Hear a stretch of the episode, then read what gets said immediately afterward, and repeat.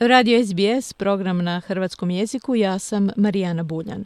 Centar hrvatskih studija na sveučilištu Mekvori odnedavno je prvo mjesto na svijetu na kojem se izvan Hrvatske može polagati specifični te znanja hrvatskog jezika koji priznaju institucije u Hrvatskoj. O tome razgovaramo s ravnateljicom Centra hrvatskih studija Jasnom Novak Milić. Jasno, dobar dan. Dobar dan, Marijana. Dakle, za desetak dana na sveučilištu Mekvori moći će se po prvi put ne samo u Australiji nego bilo gdje izvan Hrvatske polagati ispit poznavanja hrvatskog jezika. Kako je do toga došlo? Da, točno. Evo, prvi, prvi ispitni termin je već za dva tjedna. Da se malo vratimo, ja bi samo možda malo ispravila zato što ni ja nisam sasvim sigurna jesmo li baš prvi i jedini ali jesmo prvi i jedini kojeg je akreditirao Kroatikum, odnosno sveučilište u Zagrebu. Mhm. A onda da se malo vratim da objasnim zašto je baš to važno, jer koliko ja znam jesu se održavala testiranja i prije dok, se, dok je e, poznavanje jezika bilo uvjet za dobivanje do, e, za državljanstvo za sve, dakle koji su tražili državljanstvo Republike Hrvatske. Znam da su se testiranja održavala i po veleposlanstvima i slično tamo gdje je baš trebalo. Međutim, riječ je o Croaticum je naš najstariji centar, prvo i osnovno dakle za hrvatski kao strani i drugi jezik. Oni su upravo proslavili 60. 60. obljetnicu postojanja. Dakle, riječ je o vrlo dugoj tradiciji. Ako itko ima razrađene sustave, pa onda i standardizirane testove, i ako nekome treba vjerovati u tome smislu, onda je to Kroatikum kao jedna od rijetkih takvih institucija. Mi sad kasnije imamo i drugih, ali kažem ovo je najstarija. Mhm. Mi smo prema mom saznanju jedini koji imamo dopuštenje na neki način predstavljati njih ovdje u Australiji i ponuditi iste te testove ovdje za sve one koji iz bilo kojeg razloga takav test ili takvu potvrdu o znanju jezika trebaju, a nisu u mogućnosti ili ne žele ili ne, ne mogu stići putovati u Zagreb da bi, e, da bi e, polagali taj ispit. E, cijela ta suradnja je rezultat zapravo dugogodišnje naše suradnje sa sveučilištem u Zagrebu. Ja sam prije već kad se radi o studiju hrvatskog jezika govorila o tome da naši studenti su imali mogućnost odlazaka na razmjenu, i mi kao osoblje odlazimo na razmjenu i nama dakle kolege iz e, sa Zagrebačkog sveučilišta redovito dolaze. Ovamo e, imamo cijeli niz zajedničkih istraživačkih i drugih projekata. A i ta posebna suradnja s Kroatikumom u drugom smislu je vidljiva isto i u tome da recimo mi na studiju se koristimo njihovim udžbenicima i na neki način radimo po njihovom modelu. Jel? Dakle, ta suradnja već dugo postoji zahvaljujući tom povjerenju međusobnom i toj dugogodišnjoj razrađenoj suradnji evo uspjeli smo uh, postići i to da postanemo ispitni centar na neki način njihovo zastupništvo ovdje u, u Sidniju a to je bio prilično dug i mukotrpan posao jer je naravno riječ o mnogim etičkim pitanjima koje treba razriješiti jer je svako takvo testiranje zapravo vrlo povjerljiva stvar. No evo, nakon dvije godine pregovora i dogovaranja mi od ovoga mjeseca zapravo nudimo e, polaganje e, ispita, polaganje e, ispita i znanja hrvatskog jezika koji onda za uspješne kandidate koji kad dobiju potvrdu o tom znanju, ta se potvrda priznaje u, priznaju hrvatske institucije, ali ja vjerujem i sve druge koje mogu tražiti potvrdu o znanju jezika. Dakle, u koje svrhe se može koristiti ta potvrda o znanju hrvatskog jezika ili kome bi takva jedna potvrda mogla trebati? Pa pripadnici hrvatske dijaspore su zapravo to sad izbjegli jer do nedavno, dakle prije nekoliko godina ukinuta je e, odredba o tome da svi koji traže hrvatsko državljanstvo trebaju zapravo potvrdu o znanju hrvatskog jezika. Pripadnici hrvatske dijaspore to više ne trebaju, odnosno oni koji imaju hrvatsko podrijetlo.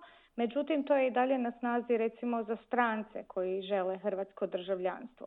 Drugo, ono što recimo do što smo do sad vidjeli, kad kada recimo kad se prijavljujete za posao u kojem se traži znanje stranih jezika ili nekog drugog jezika, ako vi navedete da je to hrvatski, neki poslodavac će htjeti potvrdu da je to e, zaista tako. I ako sad hrvatski vi niste učili nigdje formalno, dakle nemate na primjer potvrdu australskog školskog sustava, dakle niste ga polagali na maturi ili niste ni na koji način nego ste ga učili kod kuće, onda vam upravo takav, takava jedna potvrda nakon što ste položili ispit služi kao dokaz da vi uistinu to, taj jezik i znate.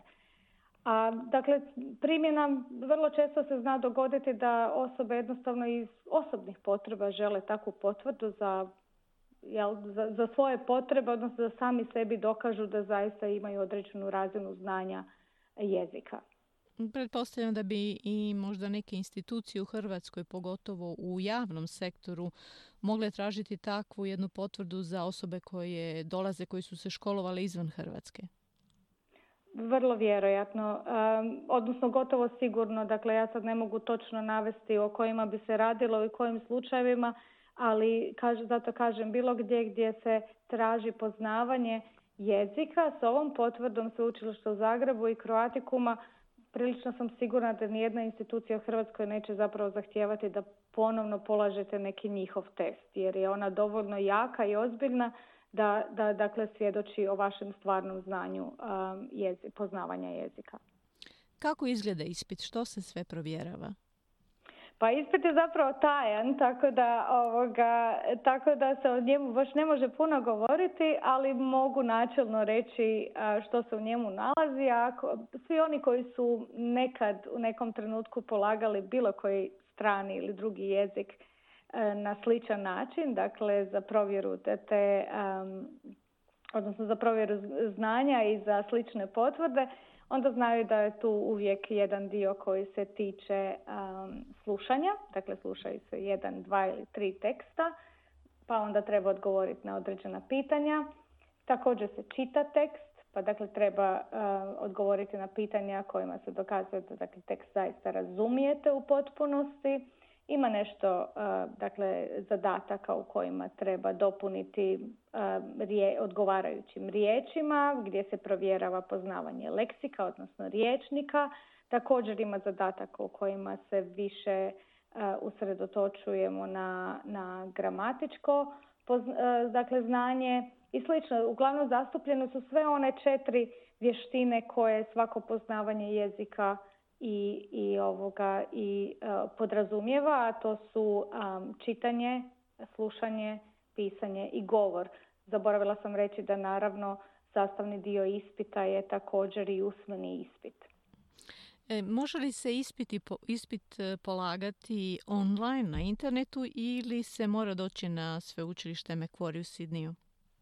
Mora se doći. Upravo o tome se i radi i zato je to toliko važno da smo postali taj ispitni centar jer je do sad ispitni centar sveučilišta u Zagrebu ili sa, sa sličnom reputacijom kao što je Kroatikumov postojao samo u Zagrebu. A sad se to može polagati i u Sidniju, ali se mora fizički biti prisutan na, na ispitu, upravo zato jer je riječ o vrlo povjerljivom događaju, da tako kažemo, ali i o vrlo važnoj e, potvrdi e, znanja koje onda e, tolike institucije priznaju. Dakle, na ispice mora doći u Sydney isključivo na sveučilište Macquarie. Ispiti su zato uvijek, dakle, će se odvijati subotom da to bude omogućeno što većem broju ljudi. Jedino što će se obavljati uz nadzor online je usmeni ispit s obzirom da ispit provode dakle provode osoblje Kroatikuma. Kakav je onda planirani raspored ispita za ovu godinu?